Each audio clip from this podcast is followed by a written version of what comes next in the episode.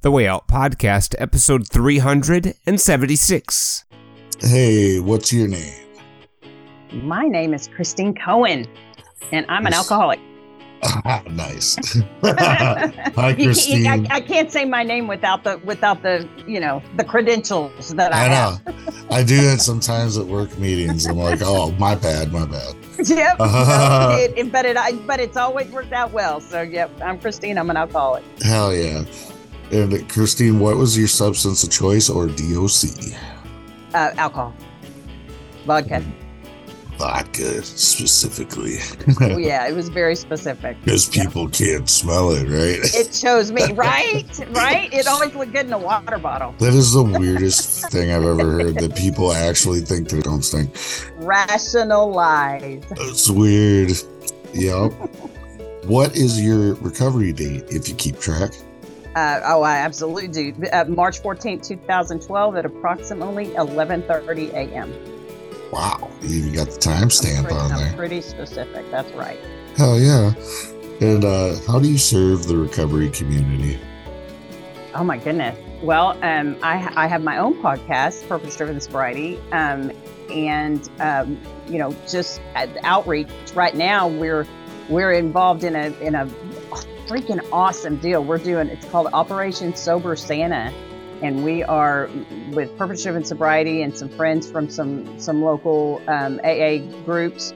We're putting together Christmas care bags for residents in sober living. So just just giving back, yeah, just giving back. The podcast is the biggest thing. Probably just you know the same as you, just getting the word out, taking the shame out of the stigma out of addiction. Yeah. And what's that called again? Operation what? Sober Santa. Sober Santa. All right. Yep. Mm-hmm. That's yep. awesome. All right. And then finally, what does recovery mean to you? Peace. Peace. I mean, it, it's um, as a matter of fact, I, I, was telling you before we came on that I just came out of a ladies' meeting that, that we host here, and and um, you know, there's a there's a difference between, to me, um, between being sober and being in recovery. I don't want to be sober. You know, um, sober to me is the equivalent of hell. I want to be in recovery, and recovery right. means that I don't want to eat a bullet, mm. which I did before I got into recovery. Every single day, I wanted to just exit this existence. Wow. And recovery makes me want to stay. It makes me want to um, enjoy. You know, it makes me want to share. It recovery is, is life, life and peace. Fully put, and yeah, there's nothing you can add to that. Mm-mm. I think I think about what tremendous value you're bringing to those around you today and that, that just warms my heart, you know, to think. Well, and did it did it right back at you, dude. I mean, we, you know, it's one of those things that, you know, they say it they say in in, in our program, you can't keep it if you, if you don't give it away. Mm. You know, mm. which these kinds of cliches just roll off of our tongue. You know, you can't keep it if you don't give it away. But you know what? Um, that it's it's like I want to give this away. I, as a matter of fact, there are people I want to shove it down their throats, but but I, I want to i you know when you see that veil that that black nasty ass veil of shame fall from someone's face when when they realize that there's hope mm-hmm. there is that I, I, I i'm I, my higher power who i choose to call god i believe that's why god put us on this earth is to is to help each other um, get through this life. And, and when you can play a part in that, there is no greater. And I know that you're in, is, back at you is what I'm saying. You're you're on the front lines as well, dude. I appreciate it. Yeah. Mm-hmm. Welcome, Way Out faithful and first timers, to this week's installment of the Way Out podcast. We appreciate your ears. Our mission is simple to bring you powerful recovery stories and recovery power topics so you can jumpstart or re energize your recovery from alcoholism and addiction. The Way Out podcast does not speak on behalf of, nor are we affiliated with any 12 step organization. The Way Out podcast is a proud supporter of Transitions Daily. Would you like to join a free, anonymous online group that offers a daily topic email with popular recovery resources accompanied by a secret Facebook group for discussion? Go to dailyaaemails.com for more information about Transitions Daily. Don't forget to share dailyaaemails.com with friends, in meetings, and with sponsees in recovery. Make sure to check us out on the web at www.wayoutcast.com. There you can subscribe to ensure you get the latest episodes first on iTunes, iHeartRadio, Spotify, or your favorite podcast platform. You can also follow us on Twitter, Facebook, and Instagram. Help us recover out loud by giving us a five star rating and review on your favorite podcast app. Your voice matters, so share your thoughts on recovery with us by calling us at 218 382 1960 or leaving a message with us on the Anchor app, available for Android and Apple. Someone, somewhere, needs to hear your share. Listen up, everyone. Certified and professional recovery coaching is now available by going to wayoutcast.com and then clicking on Recovery Coaching.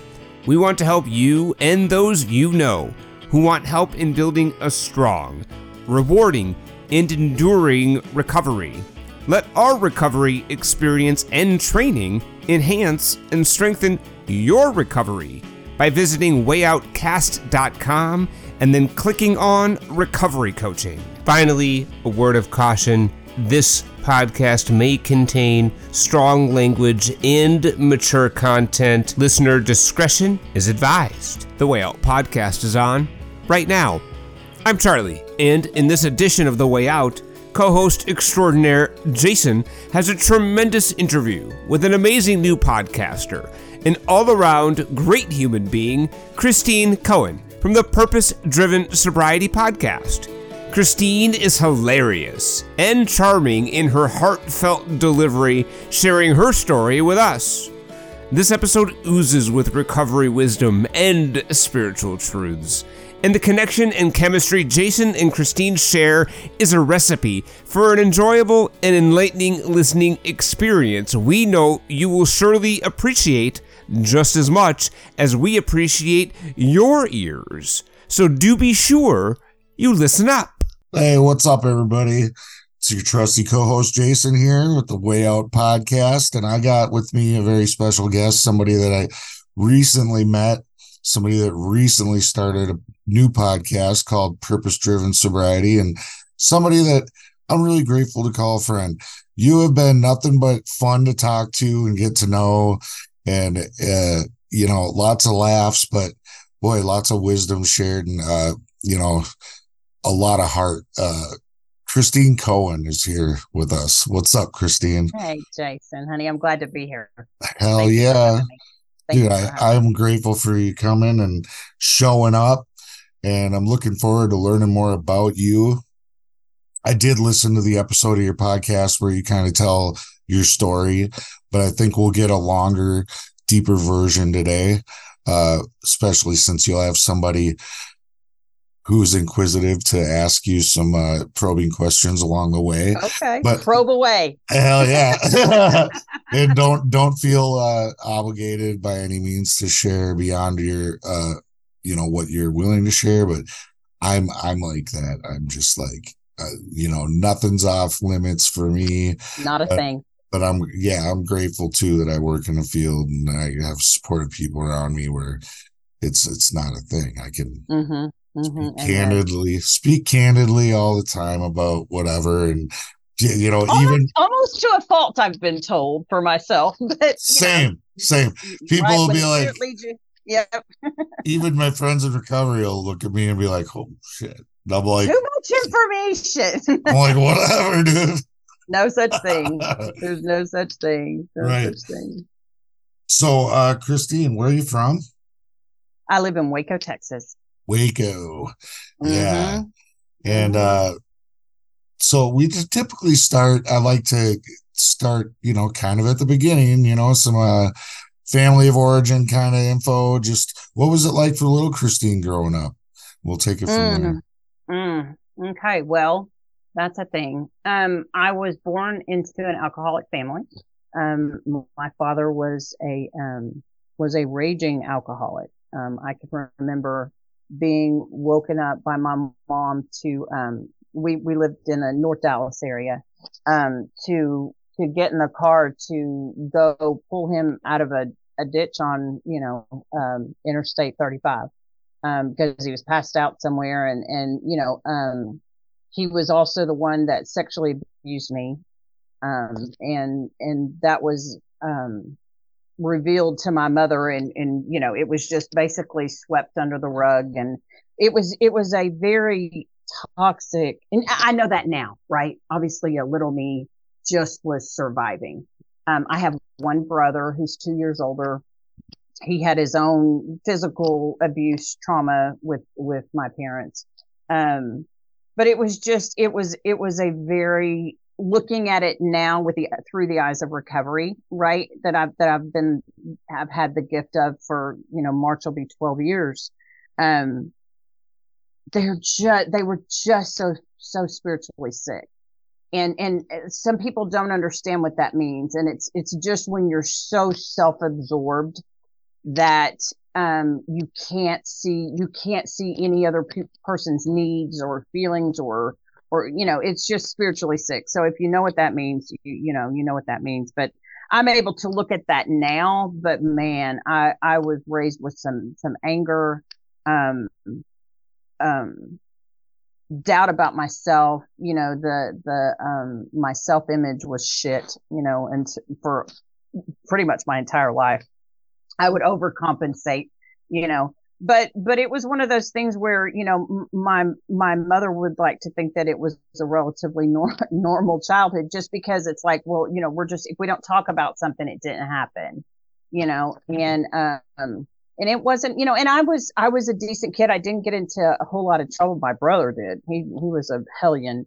Um so so he he got most of the attention from the parents good bad or indifferent because of his behavior and trouble with the law and stuff. I mean, I just kind of flew under the radar, um, and was just left to myself, you know, and, um, it was, it was this, I can look back at pictures of myself and it's one of those things that just off on a tangent real quick that my sponsor had suggested that, um, you know, in CODA, codependency anonymous, they talk about the inner child, which, you know, I, I remember rolling my eyes at this inner child bullshit. It's like, what, what the hell is that?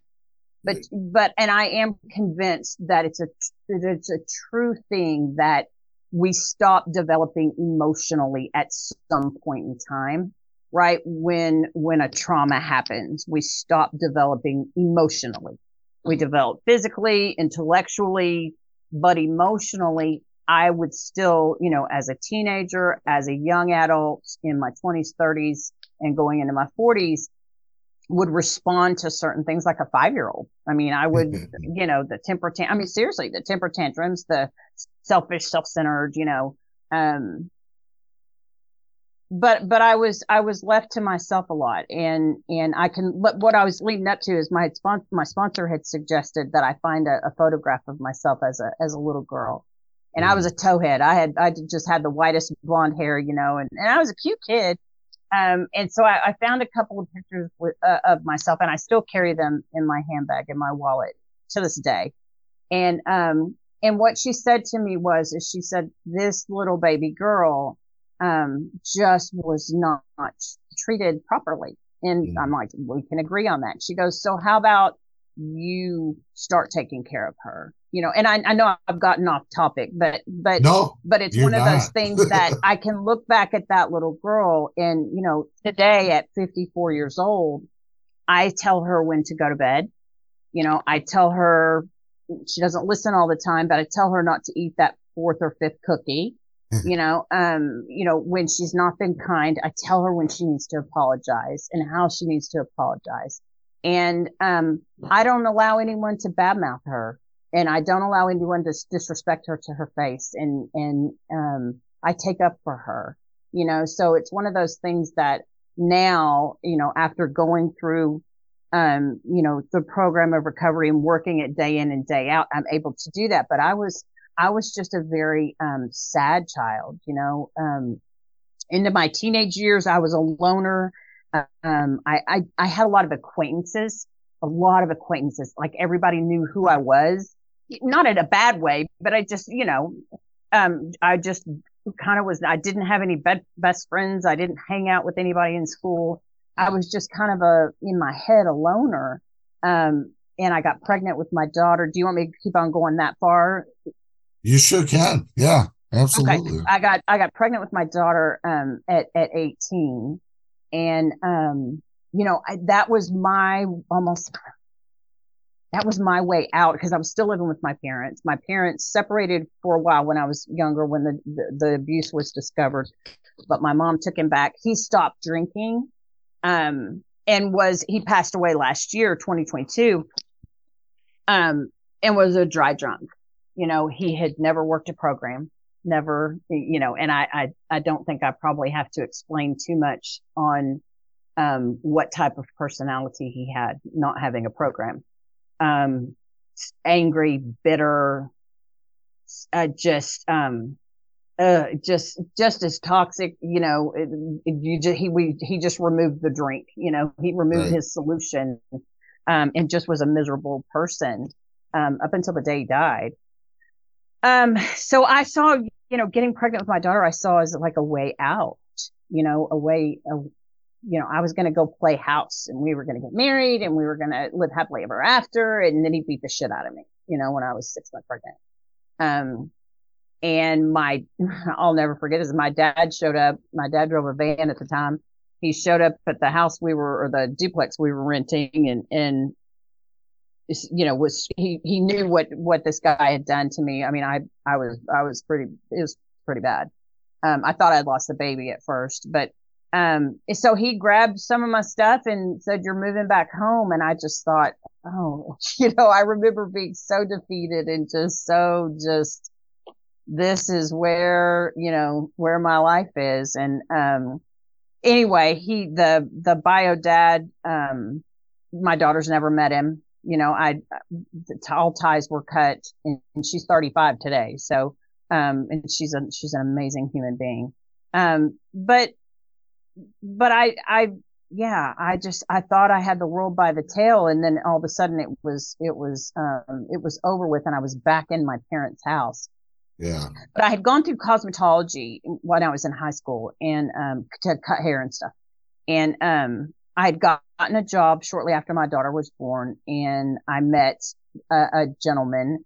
And you know, our first date, he bought, he brought me diapers and formula, and I was sold. I mean, I was, I was in love. I was in love. You know, he he rescued us. I mean, there's no way to um there's no way to decorate that. He he did. He truly did rescue us, and he took Erica as if she were his own, and um, you know, it was a beautiful thing. And and we were married for and and lived a normal life. You know, had two two boys after her, um, um, for you know a good ten years and until finally you know the the demons started the the uh, zombies started you know putting their hands out you know through the through the ground of the grave and just they started coming after me you know the the childhood um stuff that i'd never dealt with and the um the self-worth and it just i just really started having some mental situations to where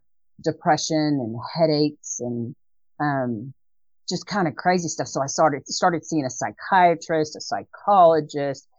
I was just trying to trying to do whatever I could to try to find relief from this brain.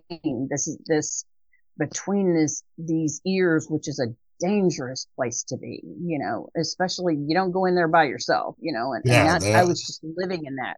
I was just telling a dude this morning. Yeah, he's new to treatment again, and I was like, man you need to connect with people you need community because you got to treat your head like a bad neighborhood you don't that's go right there, you don't go there don't alone. go in there alone don't do it i mean because yeah there's nothing nothing good can happen after dark in there right but but so it, it got to where you know um I, I just was emotionally just kind of a wreck and i was looking around at my life and i was you know um in my in my mid 20s i had three children i was a stay-at-home mom and I just got to think, okay, is this all that there is to my, my life? What, what now? I mean, who am I? I mean, I was a mom. I was a, you know, I was playing the part, you know, the, the, I just the class mom and the, I just, it was just, it was everything but me.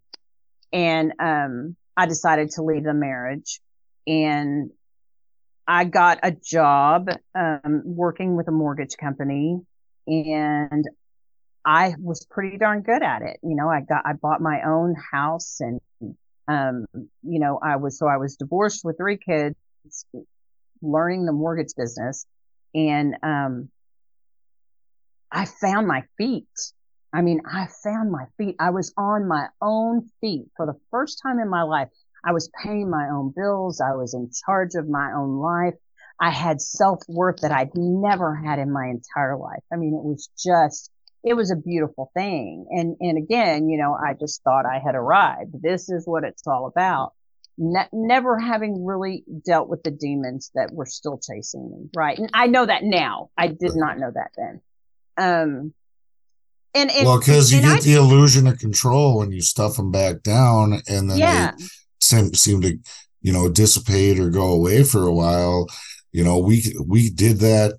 I know for me is my whole life. You know, like they'd maybe creep up here and there, but you know, I'd have like a emotional night, and then you know, stuff it back down you know, mm-hmm. never talk about it again. Well, or for or for me, I was making really good money, and so something bright and shiny and new would make everything better. Oh yeah, you retail know? therapy. Um, oh, absolutely. Or you know, go, taking this trip, or buying this thing for this person, or you know, it, things things were were my focus. You know, um, and, and which which again, I can hindsight's always you know twenty twenty. They say but at the time I thought this is the life. This is, this is what, what it's meant to be, you know, and it felt, it, it started to feel shallow. And I was a normal, normal drinker back then. You know, I, a box of wine would last me, you know, a month, month and a half. I mean, it was, it was not a thing.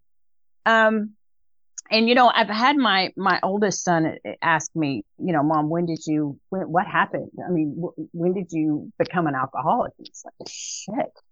I don't mm. know. I mean it's like and and i think at the time i was sitting with him and i had a glass of tea.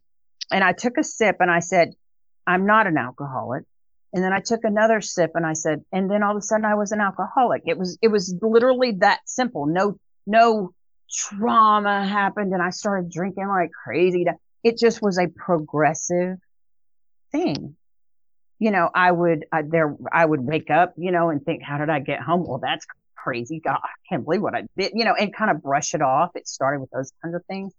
Um, but uh, so I, I, I I remarried. Subsequently, I, I remarried um, for the for the guy I had gone to work for in the mortgage business, and we we drank together. I mean, we we drank together like a lot. You know, when I when I was first working with him, um, and we were just kind of best buddies before we got involved. You know, and um, but drinking is what we did when we traveled. We would, you know, first thing you do is order a drink when you get on the plane. And then when you get to a beach, I mean, hello, umbrella, you know, in yeah. the drink. And I mean, that's just what we, what we did.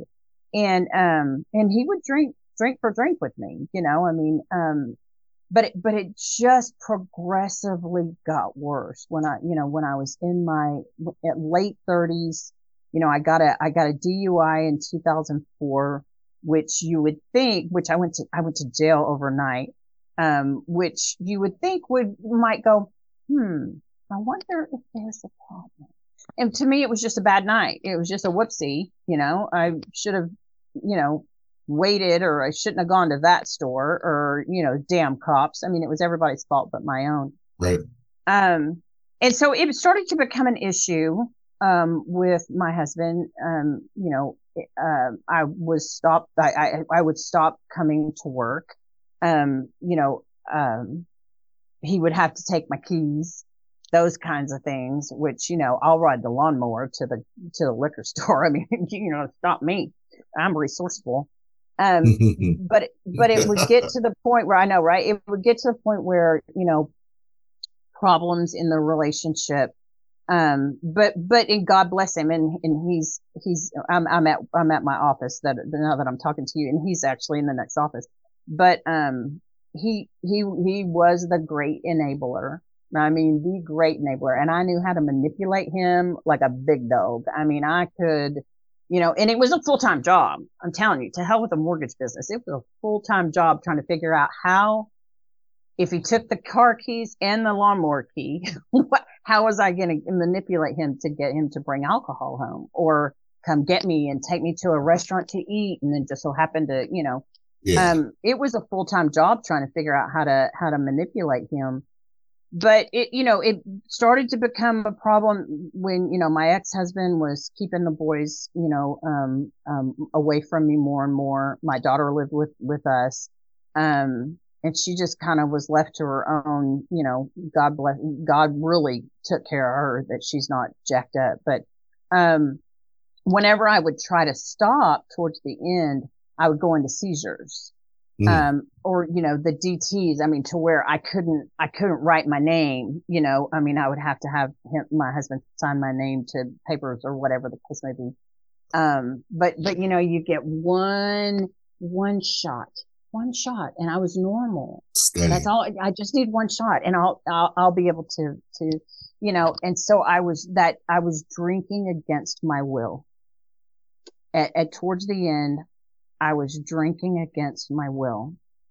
And, um, there came a point in time where my daughter, um, and her brothers did an intervention, which was so much fun um, with my parents. Um, and they basically said, you know, we, you're, we're done. We're done with you. Um, unless you go to treatment. And so they had arranged to stay in, at Austin Recovery here in Texas. Um, and so the next day, I mean, and, and my daughter and my mom fed me little, you know, little bottles of, of wine uh, through the night. So I wouldn't go, you know, seize. Um, because what a lot of people don't realize is, is alcohol is the only drug you can die from the withdrawal. I didn't know that at the time. That um, benzos. Luckily, they yeah, benzos as yeah, well. They, they, had access to um, you know, to the Austin recovery where it's like, don't, don't, you know, don't let her seed out, basically. And so they um they mm. nursed me through the night and then my daughter drove me down to Austin the next day and and I dude, I was the model model patient. I was I mean, I had my notebook, I had my highlighters and you know, um, I was at every uh, every class. I got all my trapper signed. I guess right. I had all of it turned in. My work turned in on time, and I just was the gold star. And, and I was sober. I mean, and it felt really good, mind you. I mean, it was you know the the emotions were raw. The you know every all the demons that I had been running from showed up down there, and um and I thought I had dealt with them down there, you know, and I, when, when Rick came and picked me up, but I, will tell you, Jason, that Rick had come down, my husband had come down for a, a family visit with the psychologist or psychiatrist, whoever it was. And it was just the three of us in the room. And, um, Rick looked at this guy and he said, she's the strongest woman I've ever known. Why can't she stop this? And I remember, which I had, I had yet to admit that I had a problem. I was just trying to shut them up, right? Just, just, I'll go, I'll go not because I felt like I had a problem, just because I needed them to get off my back and leave me alone. Absolutely. Um, but in that moment when he said that, that was the first time, not that I thought I had a problem, but just that I thought, that's not true. That's not true. If you think that I'm doing this willingly, that's not true. I knew that to be a fact. And that was, that was very profound to me. Again, I had not admitted I was an alcoholic. I was, but I just knew that, that, that, that was not a true statement. So that was the first little seed that was planted, right? So, so he picked me up after, you know, 30, 33 days or so.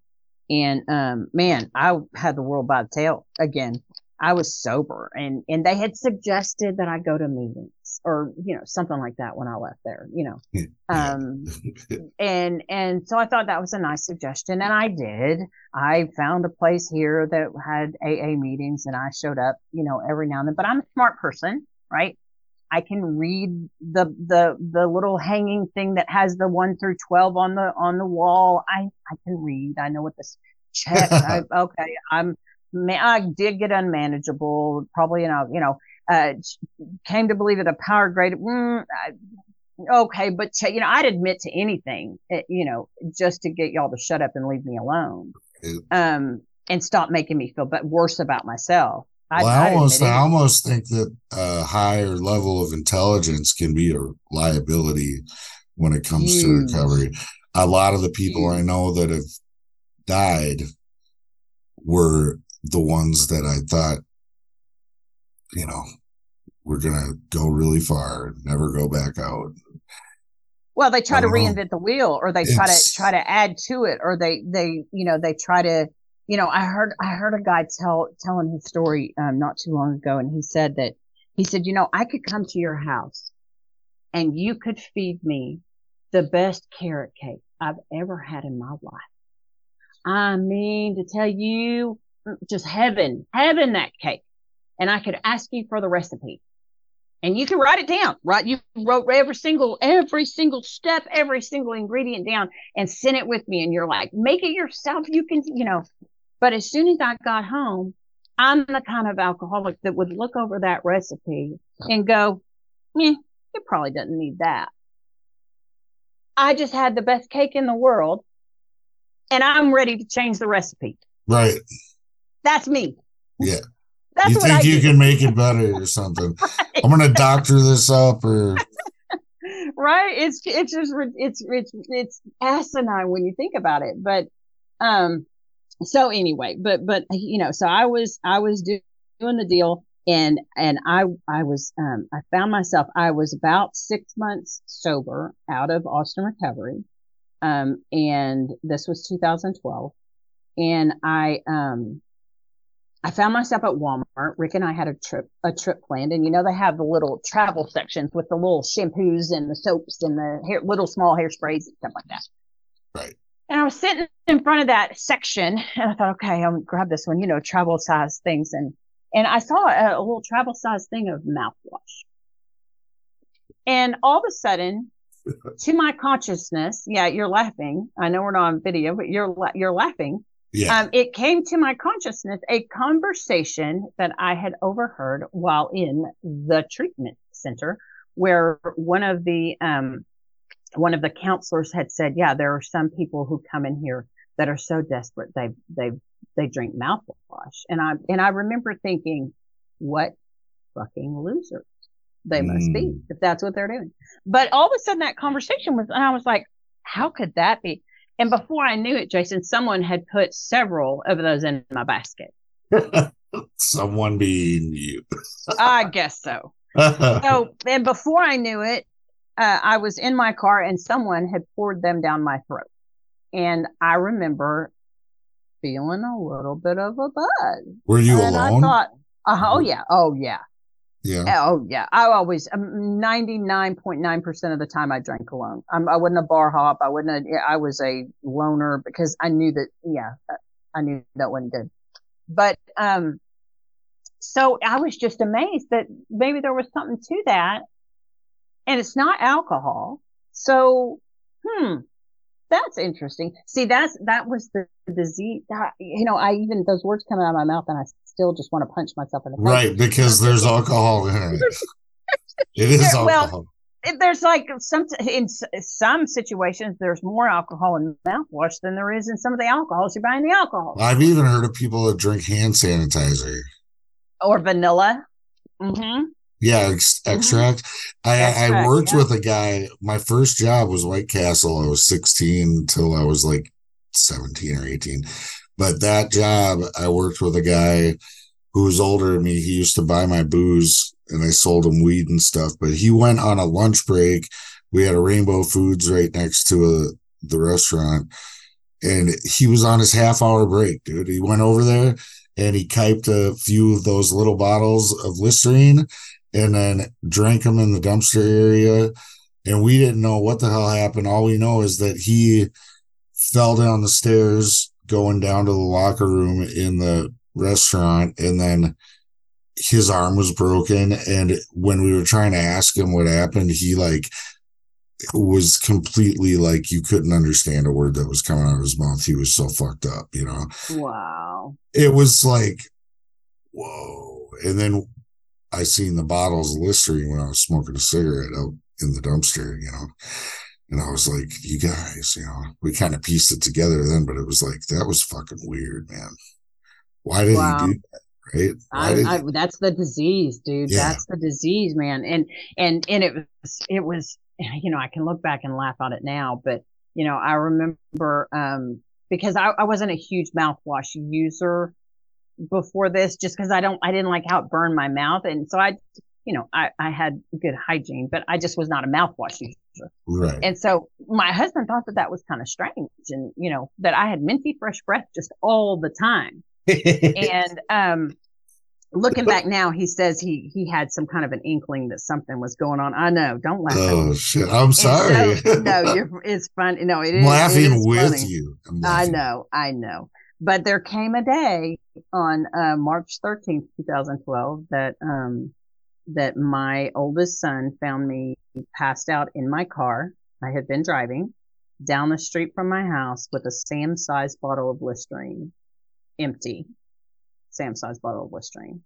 And I was, I was just obliterated out of my mind, you know, so he, he drove me home. Um, and I remember, you know, after a bit of coming, coming to and him, I'll never forget this because it was literally the worst minute of my life when he looked at me and he said, mom, is it bad that I wished that that would have been vodka? Mm. Right. And I, I just, um, my soul just deflated. I mean, I, I don't even know how to explain, um, it was right then that I knew that there was no hope for me. There was no hope for me. That incomprehensible demoralization that it talks about in the big book. Yeah. Yeah. I mean, it, I, it, I could not believe that I was that person. And so I made the decision. Um, you know, this was the next, the next morning when I had, had come, um, into consciousness, you know, um, sufficient consciousness that I just made a decision. I was leaving, you know, I was gonna, I was gonna, I was gonna leave this existence. Um, mm. I went around the house and gathered all of the, cause I mean, I would med seek too whenever given the opportunity. Um, you know, I went around the house and gathered all of the opioids and the, any other type of, um, narcotic that I had, could get my hands on and I had them in a ceramic dish.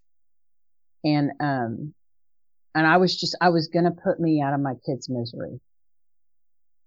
You know, um, I just couldn't imagine. I had turned into my father, you know, um, and that's when I, I, which, you know, I, I don't think I, I had the wherewithal to, to say to myself, to myself or anyone for that matter that, you know, I'm an, that, that made me an alcoholic because I still, I still, I was mad at them at first that they were mad at me because I wasn't buying alcohol. I wasn't going to Riverbend Liquor and, and, you know, I, what's the big deal? And that's how just crazy I had gotten. Yeah. You know, and desperate and desperate that the demons had, had chased me down again and were killing me you know. Um, so I, I, you know, I received a phone call from this lady that, you know, um, I had met at one of the meetings that I had attended and read what was on the wall, you know, yeah. and, um, and she, she, you know, I, I like I said, I, I, can look back at it now and, and I know that it was divine intervention. Um, but she, she said, you know, I, I would like for you to, to meet me at the meeting at, at 12 and and I was, you know, I was backtracking. You know, I have too much to do. I, you know, I, I really, I can't. You know, sorry, some other time. Or in, And she was just so persistent and she knew, she knew. I, I think that,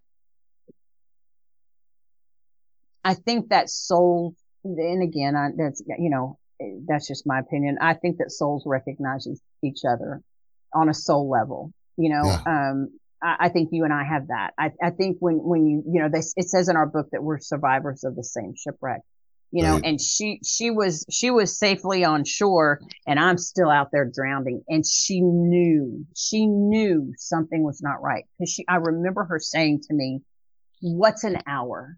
The meeting is an hour. What's an hour? Give me an hour, you know, right. and she kept saying that. And finally I gave in and I agreed.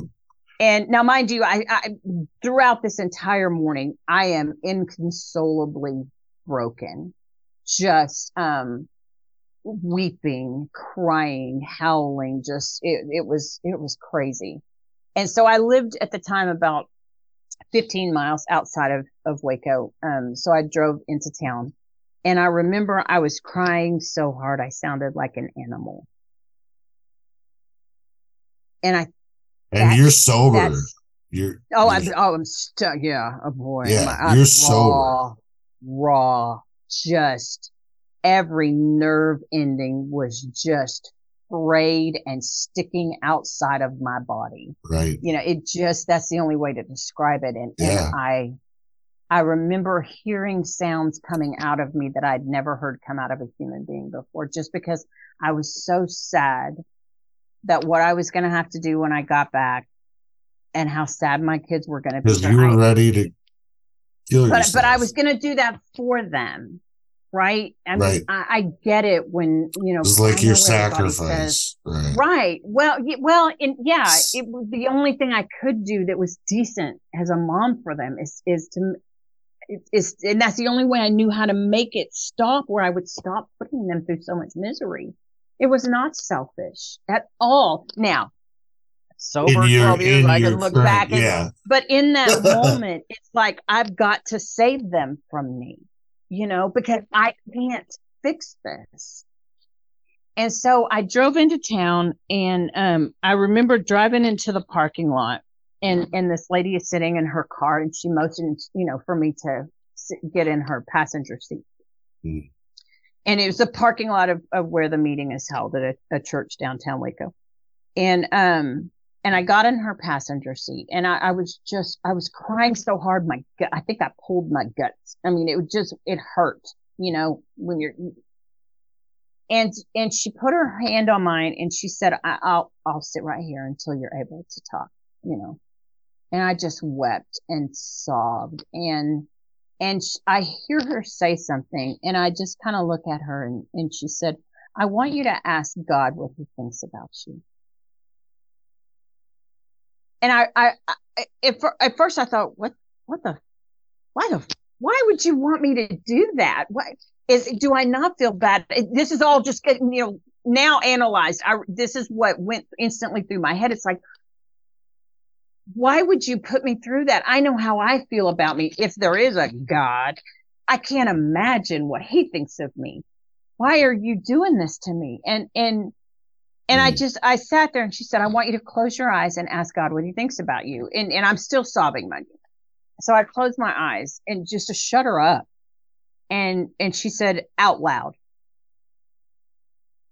And so I mustered out the words, God, what do you think about me?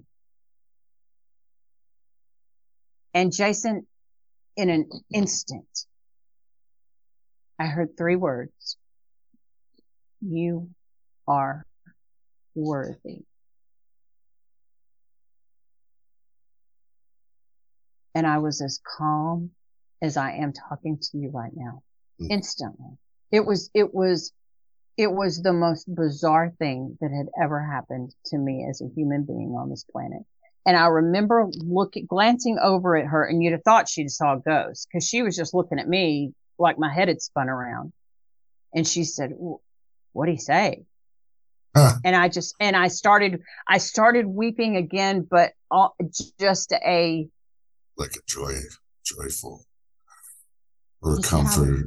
Is I heard I was worthy. What was that? And she, you know, she was like, I don't know, but it's a good thing. And I'm like, I think it is a good thing, but I don't have a clue what, what does that mean? And she said, are you ready to go upstairs and change your date? Did a good friend of mine, Jordan, when she found Christ, uh, you know, it was shortly after I think I got baptized, and I talked to her about like this crazy experience I had in church, and where I didn't understand what was happening. You know, it was just like I was filled with the Spirit, right? I just felt it all over me. Every cell was going crazy, uh, just touched by the Spirit that day, and I didn't know what the hell was going on. But she she described this thing that you're describing in the most best way I've ever heard. She said it was like liquid love washed all over her. Mm. Like all of a sudden, she was just enveloped in liquid love in it, you know, every pore, you know, yeah, every, every crevice, every, yeah, that's crazy. Well, and it was, and it was weird because I didn't, I wasn't raised in church. I didn't, I didn't have a, I didn't have a preconceived notion. I thought there was a God, but he, he, she, it, them, whatever was for the people who dressed real pretty and went to the building with the T on top of it on Sunday. Which you explains know, why you thought like, why would you ask me to ask right, him that? Like, right, he right. probably thinks I'm a way bigger piece, of, shit of, shit than I do. Yeah, yeah, right, right. And when he says it, that that's going to really make it true. All yeah. yeah. But, so it, it be, you know, it and it was one of those things too that when I had when I had had had the few meetings that I had attended in between Austin Recovery and you know Listerine Day, um, you know they would talk about this God and this you know ah ha ha this joyous and you know bullshit. Y'all clearly aren't alcoholic the way I am. You know, um, that's cute because if your God was all powerful and wonderful and great, why did I even get in this position to begin with? So that's, that was the jaded, you know, yeah. bullshit thinking that I had until March 14th, 2012 at approximately 11:30 a.m. And that's that was right before that meeting which started at noon. And you exactly. got this that's why.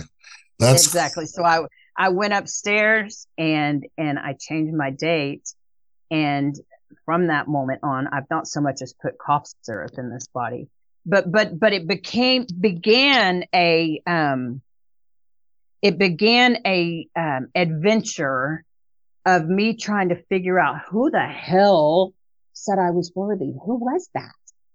Who was that? What was that? I mean, that was just like nutso. You know, it's like, okay, I, I knew that, and that was so weird, Jason, because in that moment, March 14, 2012, approximately 11, I knew I, I was sober.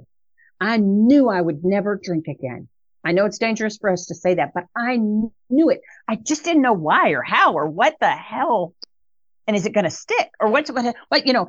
So I started, I, I figured I'm hell, I might as well do what they said to do in this stupid book they kept pushing in front of me, you know, 164 pages, pages, pieces of paper, 164 pieces of paper transformed my entire existence.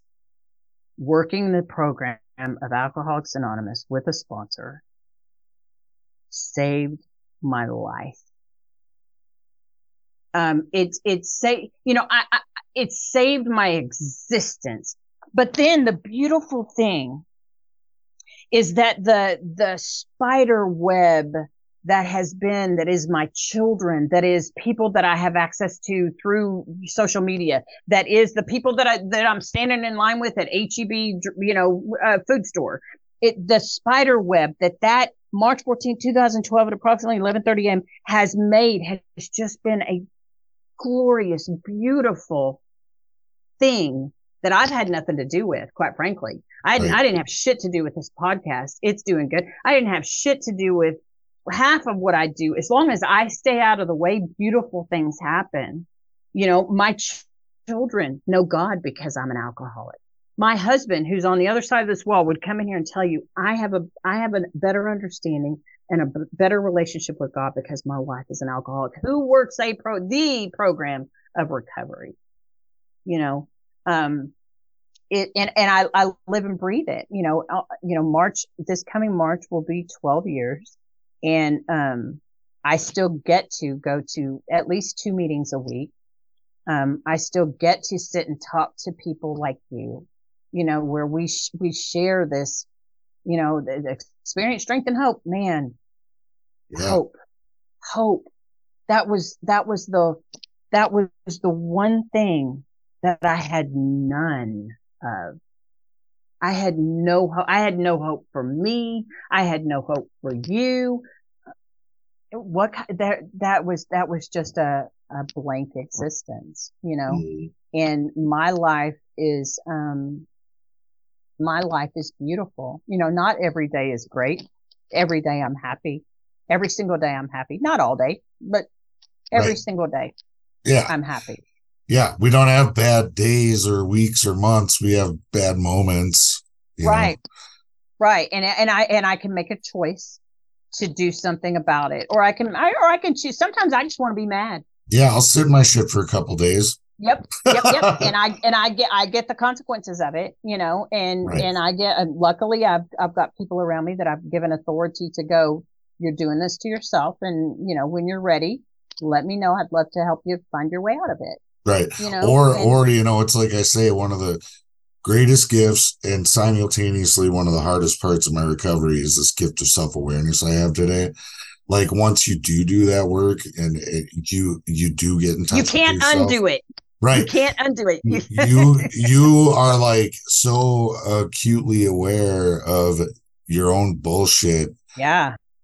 I mean especially comparing to how blinded I was by it before. Mm-hmm. Like I mm-hmm. didn't even know, you know, other people would see it and I'd be like, what are you talking about? And I had other things to blame. But now it's like I can't deny that self-awareness piece. So I may sit in it for a couple days, man, but I know what's going on. I know what I need to do, even if I'm not, you know, I, I, I'm pretty good about reaching out for support, but you know what I mean? It's like, even if I'm not reaching out for support over a certain thing, I know what's going on. I know what I need to do. Right. And, you know, maybe a couple days of uh sitting in my shit, but I'll, I'll get up and I'll do what I got to do. There's still a there's still a valuable lesson in that, even yeah. even even in that, and you know, and it it it all you know all all yucky. it's the only word I can think of. All yucky, gross, horrible feelings, roads leads right back to me. Every single one of them every single one of them. You know, it says in our literature on 417, you know, if we are disturbed, this is because a person, place, or thing is not doing what we think they should do. I, you know, there is yep. a God and I am not it. And I am so happy about that. And then it um, also says you know, every person, place, or things exactly as it should be in this moment. Right. And my, and my thoughts and attitudes should be focused on what do, what needs to change about me Right. And what you can add pack into the stream. That's yeah. Right. What can I do for someone instead of, and that's such a foreign, if for me, it was such a foreign way of thinking because I, I was just all about me. Yeah. They're doing this to me. I, when am I going to get mine? Or, you know, I deserve this or thank God I didn't get everything I deserve. Oh my Lord.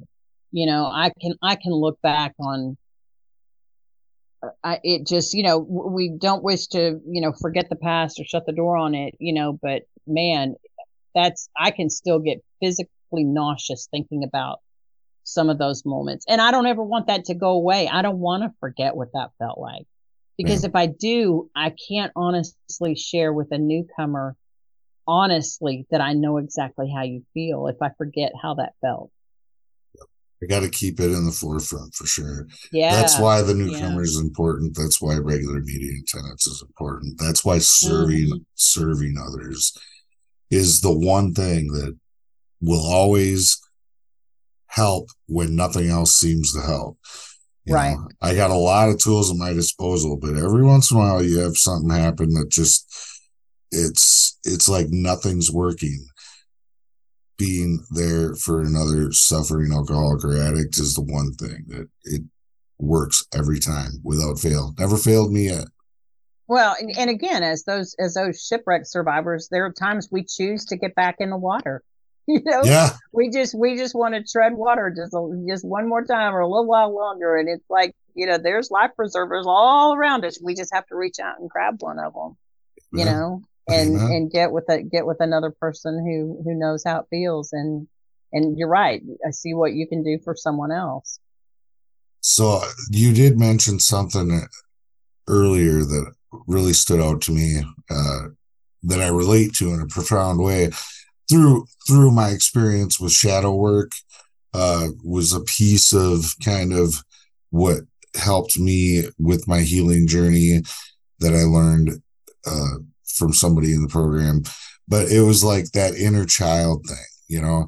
I didn't have that visual representation uh, suggested to me with, you know, to like find some pictures and and and like address the picture, which mm-hmm. I I find I think that sounds like an awesome uh, little addition to it. But but what what's your thoughts on um like were you surprised at the effectiveness of uh doing that kind of work uh you know imagining that you were being the person for your you know younger self that you never had did were you surprised by how much that helped you uh, in other oh, aspects of your life? A hundred percent. I was, I, I was yes, and I was surprised at how good it felt. Of how, of how. Stay with me here. How it's almost as if at the, simultaneously I was, I was the protective parent that you know the the mama lion that was showing up you know to defend but simultaneously I was the little cub that could hide behind that mama or you know I was both of those all in one right I no longer had to I no longer had external things that could let me down in that way if that makes sense because I still have my mom and and my dad in my life at that point, but but it's like they were irrelevant. And I was going to parent that child who was frozen at an emotional state at five years old. I was going to parent that child and rear her up to to catch up with me. Yeah. Which she has. There's there's parts of her that will will will never. Maybe because I won't let her. You know, I, my youngest son used to his K's used to be T's, so he would say instead of kitty cat, it would be titty tat. And it was mm-hmm. like I would threaten people with their life if they corrected him. Now he's right. 25 years old, does not no longer say titty tat. But, but it was like I I love that about that little child. And there are things that you know because I mentally I have blocked out most of my childhood. I've had shrink after shrink pretty much say leave it alone. Your brain is protecting you from whatever. Just knock it off. You know. So so there there are things that I still am childlike in, and I'm not going to squash that ever. Right. You know, and, and like I said, I, I've got those three pictures and I've carried them with me for 12 years. And, and when, when I'm with a new sponsee and I'm able to show that this is the little girl that I take care of, yeah. you know, um, and, and like I said, there are times where mentally I have to, when I look at the clock and see that it's 1145 and I've got to be up at six, you know, I literally in my head, I'm like, all right, it's time for you to go to bed, go brush your teeth, get in the bed, you know, and that sounds a little whacked out, but but there are times where I have to I have to do that. You know, but I let me tell you real quick about an exercise, and I'm I'm not sure why I, I was prompted to share this. One of the one of the most bizarre things that I've ever done in my entire life. When I was down at Austin Recovery, I was I was sharing with the the therapist some things about you know, and and he was talking about he was one of the ones that said your brain is, you know, keeping you from knowing certain things and sometimes forcing it cannot be a great idea. He said, but there is one exercise that, and, and I know there's a term for it. I don't know what the, the technical term is, but I'm right handed. I've been right handed my whole life. He said, what I challenge you to do is get your notebook and pick a time in your life that you do possibly remember. He said, and just with your non dominant hand, just start writing that story, you know, and just write what you, what you possibly do remember. Just, just start writing and just see what happens. I don't know. Dude, I started that and, and I don't know what the, what the connection is between the brain and the non-dominant hand, but you're so focused on trying to make the letters properly, you know, right. because you, you look all squiggly and stuff. Before I knew it, Jason, I had written, written a couple of pages and you could have put a gun to me, my head, and I would have sworn that I had not written that because I wrote things that I didn't remember. Weird. The brain, when it's focused on something else, apparently is able to. It's it. It was the most strangest thing I've ever done because I revealed to myself some stuff about my childhood that that sub or consciously I had not remembered. So maybe it's the subconscious is able to operate yeah. when the conscious is. I don't know what it were, it, but it it was creepy. It's science. So, yeah, I know, right? So I, I, again, I wouldn't challenge anybody to go in there after dark, you know, by themselves. No, you know, yeah, it's important of to you know, do that not, kind of thing. We're not mental health professionals, right? But yes. that was that was so so yeah, to answer your question, I was um I was relieved that someone who genuinely cared about that little girl was finally going to take care of her. Well, it's cool that you can, like you say, you know, you can be the one to hug her, to mm-hmm. tell her it's okay, to, and to get on to her, to let her know. And then also simultaneously, you can feel that hug that you always needed to feel. Mm-hmm. You can hear those words that you always needed to hear that feel maybe safe. would have could have prevented you from carrying all that toxic bullshit through your whole life, yeah. you know. You know, I heard I heard someone say the other day, it's it's not trauma that fucks up kids. It's trauma that kids have to go through by themselves that fucks right. up kids. Yeah. Un- just, it's oh. untreated, unchecked trauma yeah. because yeah. it festers, right? It grows in the dark and it loses mm-hmm. its power when it's exposed to the light. Mm-hmm. And there was no, there was zero light in my life until March 14, 2012 at approximately 11:30 a.m. I always have to finish that because it does prompt a conversation with you. I love it. But it's true. I mean, it, in that moment, I, it was again, it was, it was kind of like the example I, I, gave about telling my older son, you know, with a glass of tea, it's like, okay, sip, I'm not an alcoholic. Here's another sip. All of a sudden I am. In that moment at, at 1129, I was an alcoholic, but at 1130, I wasn't. It, it, an active alcohol. You know what I mean? Right. I was, I was, I was in it and then I, I was sober, but then there was the, okay, now what? Because I can't imagine what would have happened to me had I not gone, had I just said, okay, I'm good and gone home. You know, it was the adventure that I went on afterwards that sealed the deal and that still will continue to seal the deal until the day I die. I get to, I get to live this life. You and me, dude, we get to live this life with, for the most part, with joy, you know, um, for the rest of our lives. I mean, what a gift. What a beautiful, crazy ass gift. Amen.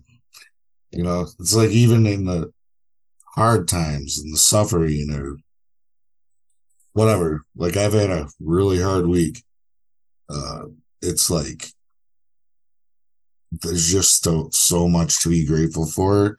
And I'm, you know, I have a peace through the storms, you know what I mean? And it's weird, you know, still weird. It's still weird. It's been seven. Isn't it oh just, and I, I bet, I bet the same thing is with you, especially when you're going through something really deep. Do you ever have moments where you're like, okay, wait a minute. I should literally be flipping the fuck out right now. Right. Or I'll hear myself. Am I not? You know? Or like, I'll hear myself talking about it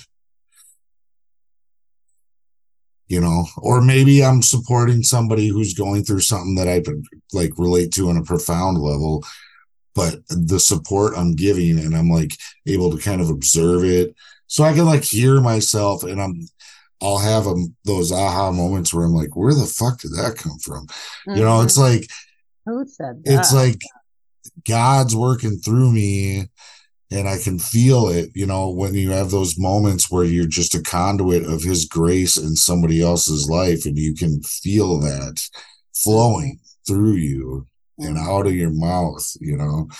It's like really cool cuz yeah, just it, I would have been so hung up on the problem that I couldn't see you know my gratitude or i couldn't right. see or i couldn't like remove myself from that state of mind enough long enough to even be like present to listen and answer one of the kids when they had a question or or or like listen to my spouse when she's trying to tell me about her day you know mm-hmm. just locked in my own head like mm-hmm. i'm not like that very much anymore like very very very little and when i am i can catch it though. And be like oh right. That's what that is. Well and it you know and it's one of those things too when you can when you have allowed all of the mess to become your message you know, and in, and in that light,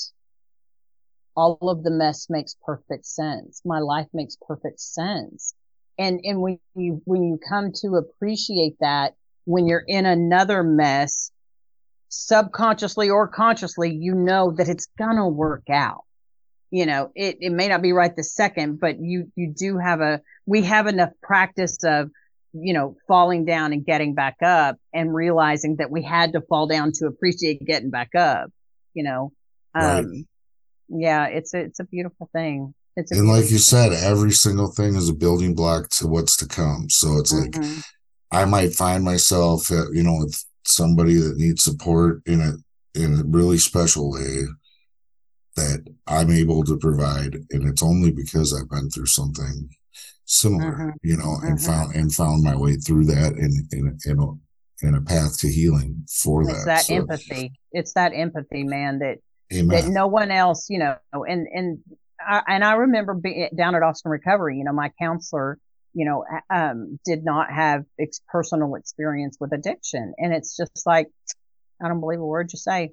I don't believe a word you say. Yeah. Look at your book and see where your book says. But, but there was not that soul to soul connection that another, you know, that, that is, you know, another alcoholic addict can have with me. And that's know? why I'm we, such we a huge advocate for the peer to peer support yes. services. You know, like yes, a hundred percent. It's spreading finally. It's finally uh, you know, billable through insurance in most states and I mean, it's been a really slow process getting that off the ground and getting the peer mm-hmm. support movement going, but I think it's invaluable to our community and it's a much needed, uh, you know, ingredient. It's just an mm-hmm. ingredient. There's a lot mm-hmm. more work to be done. Uh, right. For, for people who need supports and resources, but man, so I, I did, I know you heard the, purge siren. that was my little timer because I wanted to allow time okay, for sure. the closing segment. I mm-hmm. would be remiss to ever miss the opportunity to ask these questions or hear your great responses. So sure. definitely are you ready for the closing question? Let's go. Okay. Number one, here at the Way Out podcast, we find that daily routines are essential for a meaningful and sustainable recovery. So, Kristine, what does your uh, regular recovery routine consist of? Oh goodness. Um, well, every thank you for asking that. Every single, single, single morning, without fail, um, since uh, March fifteenth, two thousand twelve, um, I get up in the morning and I seek. I I seek. Um, back then, I don't read very well. I know how to read, right? but but um I don't retain very well w- when I read. So Audible books is really yeah. for me. Thank God for but, Audible. I know, right? But but my sponsor had said she knew I was on social media, and she said, um, "Would you ever post something that you hadn't read?" And I said, "Well, of course not." And she said, "So I challenge you why don't you seek out three things that you're just like, oh, I relate to that, or ooh, that's great, and why don't you type it out and share it on social media? And I thought, well, I oh, I can do that, you know. So I I googled, you know, uh, sober motivation. I googled inspiration. I I googled and subscribed to a bunch of things, right? And so every morning I have probably a dozen um, emails, and then we also have our our all the apps. You know, there's all kinds of apps with Hazelden books and stuff like that. Yeah. So I just sit down with a cup of coffee. My husband sits across the across the room in his you know easy chair and does whatever it is he does. But I mm-hmm. just you know I, I start my morning with you know before I even get out of bed, God, Your will be done, not mine. What do you What do you want to teach me today? What can I do? What let's let's do Your plan today, not mine. So when I when mm-hmm. I start reading, whenever something strikes me and usually I, I don't not that i'm going through it but i'm like oh dude that's so good. I'll put it out on social media. And so it's funny because my kids we've coined it doing my paperwork in the morning. So yeah. when mom is doing her paperwork we don't interrupt. We don't you know we don't call during you know six to about nine o'clock. You know i spend however much time i'm allotted you know by the time i get up and um, and I just, I share things on social media and that's, for me, that's, I build a foundation that's solid enough to support the day that's coming to be built on top of it, you know, and at night when I go to bed, that, that in that day and that foundation crumbled to a million gazillion pieces. So the next morning I have to do that again if I want to have a stable foundation for the day w- with whatever comes my way. Yeah. And I, I got to agree. That's also part of my own personal routine is, mm-hmm. you know, just welcoming God in right away in the morning. Like, move me out of the way, you know, use me for your purposes today, help guide my thinking and my actions and, and, uh, my, my like attitudes because I can get a pissy attitude. Oh, you know? and it, it's, it's, it's waiting up top on the headboard, just going, "Are we ready?" Yeah, yeah. Mm-hmm. Every so, yeah. every mm-hmm. every day that I start with that is bar none always a better day than if I forget to, you know, because sometimes I be forgetting. Mm-hmm. I'm not mm-hmm. gonna lie, but I'd I'd make it a pretty damn regular practice, and I'm grateful that I have the. Uh, yeah, I haven't. I have not missed a single day since it, even traveling, and and I'll tell you why. Because there was a point early on when when I I would miss a day or something, and it was my beautiful husband that would go. How about we stop and let's we got to start this day over with. So it'll be sometimes it'll be two o'clock in the afternoon, and I'll see someone and go, "Good morning," because I'm starting my day over you know, you, they say, or we say, you know, you can start your day over anytime you want to. Yeah. You know, um, but, but yeah, I, yeah, I, I'm pretty, I'm pretty regimented in my, almost to a fault probably in my schedule with that goes. But anyway. I don't know. I, they say that the human brain thrives on routines, you know, yeah, it needs that structured, disciplined routine in life, you know, in some aspect or I never had that before I went and came into recovery. Right. I, but they I was say never structured. They say that that's like kind of the human mind is uh geared for that. So yeah. Apparently it's it's a thing. I don't know. It's science. I'm not I a love scientist. It. Yeah. I love it. Next question. What is a book or a piece of literature that has had the biggest impact on your recovery? Oh, let me tell you, it's um, it's a book called God on a Harley. Oh. Um, if yeah, it, and it's one of those things that you know, um, like I said, I had no conception of of God um before coming into recovery. And my sponsor suggested this book to me, God on a Harley. And there's a couple of sequels after that. And it's about this woman who's going through some stuff and she meets this guy on a Harley, clearly, and they become friends. And you know, she ends up wanting to to have a relationship, and and and it just it's one of she comes to realize that it's God showing up um, in a way that was that she could was open to receiving um, non-threatening something she was familiar with and and it just it showed it, my conception of God was wrong. It's not the white haired, white robed dude that's throwing lightning bolts at people, you know, um, and judging and condemning. And it, it just, it was able to, I sometimes, and I, I don't mean this offensively to myself and my, my little girl. Sometimes I need things dumbed down a little bit. I just need them, you know, God God bless all the you know the puppies and the piggies and I, all the these and the thous is just too much for me. Yeah. So I needed it brought down in a, a way that I could understand to where God was was approachable and less threatening. So even if even if you're listening and you have your own, you know, whoever you give it a read. What can it hurt? Um, it has helped a lot of people that I've suggested it to. Um, but it's yeah, God God on a Harley. Yeah. And this this is I as far as I know, I'm pretty sure the first time we've ever had this recommendation, and I really get excited about that, as you can imagine, coming up on almost 380 episodes now Mm. that we're thinking, you know, you get so many repeat and it's great to throw out something fresh for for the listeners. Mhm. Um and you guys if you know if you're new it'll be in the show notes. So just go to sh- click show more and go to the bottom. You'll see clickable links for anything, the resources, the book, everything that she suggests on the show will be nice and easy for you to just click on and access. That's great that you do that. Next question. What is the best piece of advice you think you have ever received?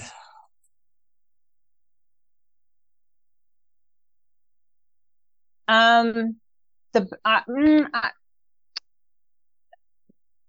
it- let me give it, it um it's a statement more more than than advice but it, it's turned into advice and it is it's not about you. Mm. Yeah. it's not about you and i was going okay well it's not about you. Nothing is about you. Nothing is about you. You're making everything about you and i'm like oh shit yes there yes it's not and i don't want and, and i've come to the point in my recovery jason i don't want anything to be about me my the the podcast i don't want to be about me operation sober santa you know the the local news channels coming tomorrow to interview me and it's like if i'm not careful if i'm not careful i will make it about me oh yeah. and if I make it about me, it's going to be screwed up. Yep. It just is, you know. But when I remove me out of any type of equation and I just let God do whatever God's going to do, and I'm willing to plant the seed, and it's not about me, things turn out beautifully every single time. So it's not about me. Man, we always say here on the show that we're not trying to get famous in an anonymous program. You know, Amen. we're just trying to provide a solid resource, you know, with practical tips that people can apply today to their own recovery to help them find Yeah. or, you know, jumpstart their recovery, whatever. Mm-hmm. Mm-hmm. All right. Next question. What is the greatest challenge that you've had to face in your recovery? Um, re- relationships. Mm, relationships. Um, you know, most 98% of my relationships are glorious. I mean, they're just because I take me out of that. You know, I just, I I try to take me out of it. Um, but there are a couple of relationships, you know, family wise that, um, have not been restored and, um, you know, are, are just heart wrenching. If, if, if I climb back down into that water, right? As a, as a shipwreck survivor, if I climb back into that water, mm, it's a dangerous, dangerous place for me to be. So there, that's one of those things that I have to constantly give, give over to God because I'll take it back and, you know, think that I can fix things and I screwed up worse. And, and, but it's just one of those things where I just have to trust God. But so it's, it's been relationships and thinking that when I, when I got sober, when I got sober, because there's a difference between being sober and in recovery, right? But I thought, especially once I got into recovery, it's like, I'm a good fucking person. I mean, I'm doing good stuff here. Who wouldn't want to be in my life? You know, it's like, why, wait, why aren't these relationships, you know, working? And then guess what? It's not about you. I don't know what God's doing. I, I don't know what God's doing in this, you know, and the relationships may never be restored. I'm willing I'm willing to, you know, in as much as I can, have I done my part to try to, to, you know, yeah, I can lay my head down and say that I've done everything I can. And the rest I'm just leaving up to God and, and, you know, um, and trusting. But yeah, relationships and thinking that things are supposed to be a certain way. And they're sometimes they're just not. Right. You Well, know? time and consistency is our only friend. You know, it's Mhm. God is the only one that can change a person's heart. And Right. if if and when he chooses to do so, what do we want them to find? Right. Mm. They might say, you know, I've been hearing or I've known for a while that you were doing some good stuff, but I wasn't sure if it was gonna last. And so I waited. But here you are, you know, you're drinking again. mm-hmm. it, it mm-hmm. was all bullshit, you know, or are they going to be like, hell yeah, you are doing really good. Not, you know, then they're going to even feel bad for maybe waiting. You just never know. Well, and but again, you know, the the way the way that uh, the way I feel like God is is showing me, Jason, is is is it's not in the situations. It's it's not about me. You know, maybe no. they're maybe they're spiritually sick. Maybe they're on their path and you know one of the you said one of the what's one of the good things of advice another one i, I had was stay out of God's way. Yeah. You know, if I, if I'm trying to force a relationship on them, am I, am I, you know, cause we, we're do no harm. We are do no harm, you know, and, and if, if I'm forced trying to go love me, love me, be in my life, you know, am right. I, am I knocking them off of a path that God's like, I'm trying to do something here. You know, stay when I need you, I'll call you in, you know, is, right. is the mentality that I've just had to take. Well, you know, you you're only responsible for the effort, not the outcome. Mm-hmm. So it's important, mm-hmm. as you say, to let go of expectations, like let go of those. And just like you said, like God do what he's going to do. Right. He's better at it than we are. Amen. What is the greatest success that you think you've had in your recovery? See, I'm real careful with that because I got to tell you, when someone says how proud they are of me or, you know, man, you're doing such amazing things or, you know, you're just awesome. It's like, I'm, that's a hot potato for me. I don't want to put that garment on because if I put that garment on, um, I'm going to strut around like I made it, like I sewed it myself. But I mean, I'll take all the credit. It will become about me again. So it's, I, I try to be very cautious about taking credit for anything because anything that's worthwhile in my life, I had nothing to do with. I mean, nothing. I, I mean, I just, I, you know, I, am not, I'm not, I'm not in recovery because of my, you know, anyway. Yeah. But, but the successes for me is just being willing because that's a, that's a, that is now I take that back. That is a conscious action, right? Um, I have to be willing to allow God to drive the bus. Yep.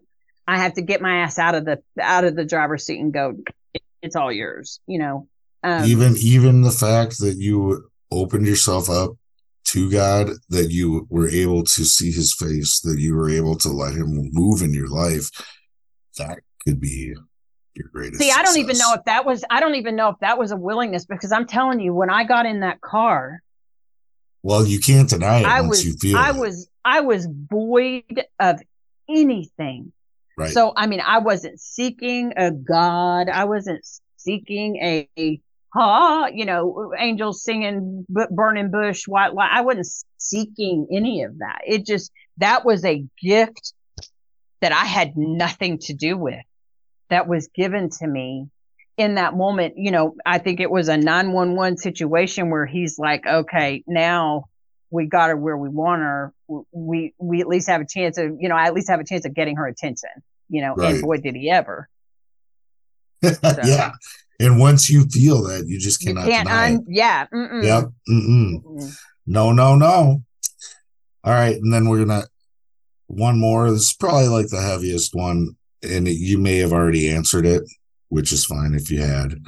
But, and then we'll finish it off with a fun one. Uh, what is something that you haven't forgiven yourself or someone else for?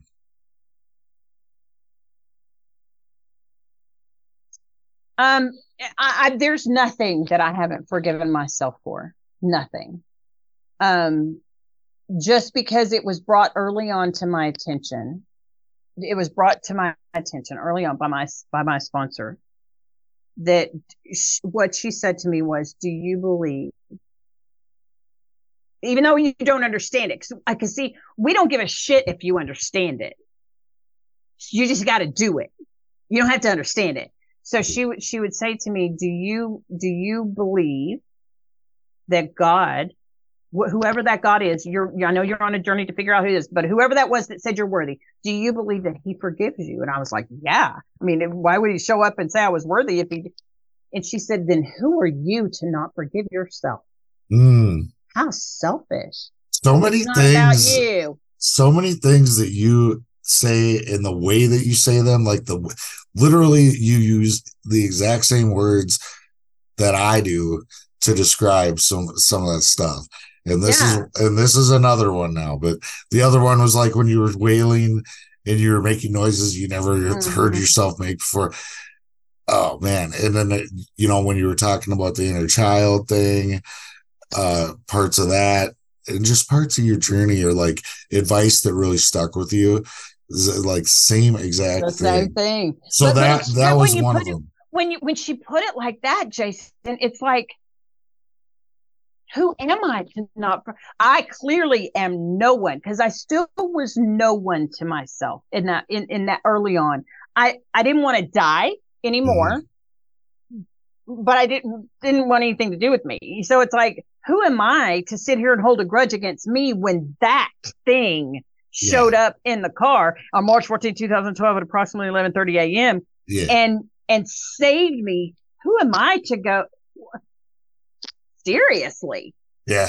My so sponsor, I, you know, my sponsor yeah. said you are just sitting in his throne. You're playing God. And I was yeah. a babe in Christ at the time. So I was like offended by that statement. Like, I would never, because I love God right now. You know, I'm like, when you when you're fresh and you first like experience is you know that liquid love yep. and you're just like holy shit god's real and oh my gosh i was like how dare you sir and then he's like no no no how dare you you're sitting in his throne right now and you're telling and you're yep. judging you're yourself trying to run the universe when you're literally already forgiven and the fight's already been won, dude. but like, when you realize uh, when when you when you are sitting on that throne, and you're judging yourself. Guess what else you're doing?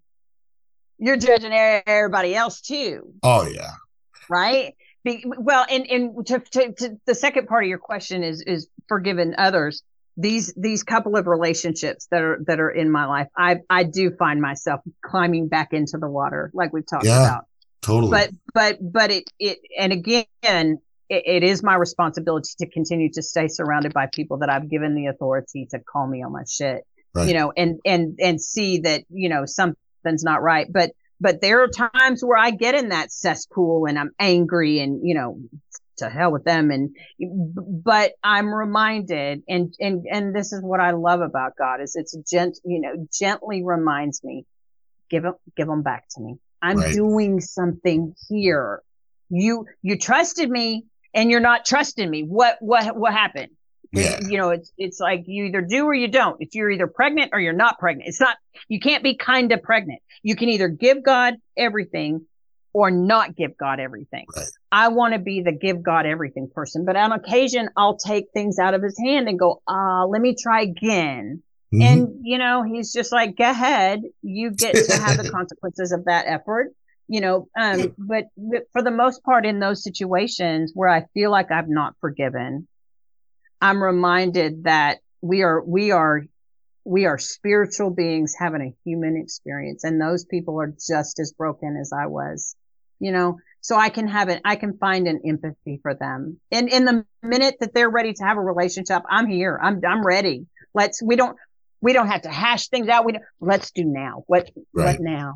Right? What now? Well, it's like I, I need to be reminded sometimes that, you know, like when I came in, I I wanted forgiveness and I wanted grace. And the definition of grace is undeserved favor, right? Like unmerited favor. So that means you, you are forgiven even though you do not deserve it. Mm-hmm. And those are the hardest ones to forgive. You know, it's hard to forgive people that don't deserve it, but we have to, we must, we must do that. We must. Scott no. Scott Lee is a is a is a speaker that, and if you Google him, it, him and uh, Bob Doyle, they man, they do a. I, I'm listening to a step study in my car that I have for the past probably six months. The best stuff I've ever heard. I mean, best step study. It's what's meaty. But he said, you know, we we come in wanting um wanting wanting grace and forgiveness for ourselves, but judgment for everybody else. And I'm like, shit, Yes, right. I did. It's well, you find out that you know you're required to give those things to others if you expect to receive them. Right, and you can't give what you don't have, which right. includes love, understanding, mm-hmm. compassion, patience. Yep. If you don't, and and and uh, to go one step further, you can't give it away if you don't give it to yourself, which to me is that little kid. If I'm mm. not giving that little kid love and kindness and patience, I'm not going to give that waitress that just screwed up my order love and patience and right. kindness. You know, it, I can't, I can't, you can't squeeze, you know, orange juice out of a tooth, toothpaste tube. You know, what's in it's going to come out. Yeah. Right.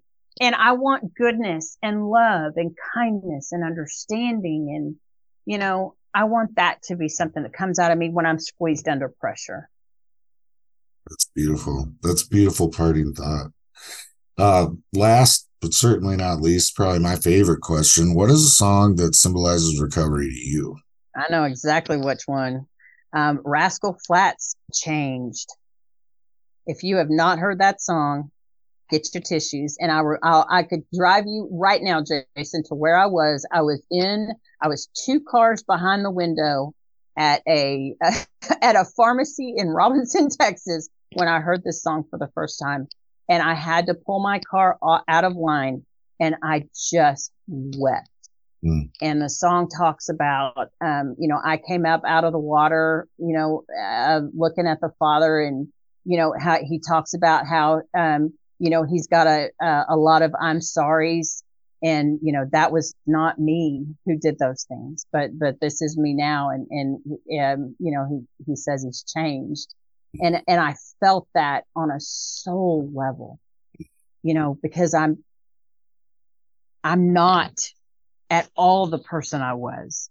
And, and, and we do change. We do become you know, it did require me to be broken into a million pieces, in in my opinion, for God to put me back the way I was supposed to be, right? And I'm that person now. And I get to, as long as I do the deal, right? I need, I got to keep taking the, I call, call it taking the medicine, which is 164 pieces of paper in a book. It's a sponsor it's literature. It's talking to people like you and, and other people in the program and new people and helping. As long as I take that medicine, my disease will stay in remission. Yeah. But 100% of the time when someone has relapsed and gone back to be the person that they were before, they quit taking that medicine. Right. 100% of the time, period. You know, I, I know that there are people who can get sober without taking the steps, but I don't know a single person that has not stayed sober that has taken those steps and works the program. Not a single person. In 12 years, I've not, not met one person that does this deal that has relapsed. It's a lifestyle choice. You so, know? but look up that song. Look up that song. Jason. Oh yeah. Gonna, oh man, it's gonna get ready. It's gonna get in your core. I've heard it. And I'm oh, gonna listen so to good. it when I write your show notes, and I'll put it in the show notes for you guys out there listening. So it'll be right there next to the resources the links for the podcast for Operation Sober Santa if you want to uh, donate to that. The book, everything that she's told us, her best piece of advice. It'll all be in the show notes. Uh, and don't forget to check out the Way Out playlist. It's exclusively on Spotify. So if you don't listen to Spotify, sorry. But uh, it's a curated list of uh, songs that represent recovery to all of our amazing guests.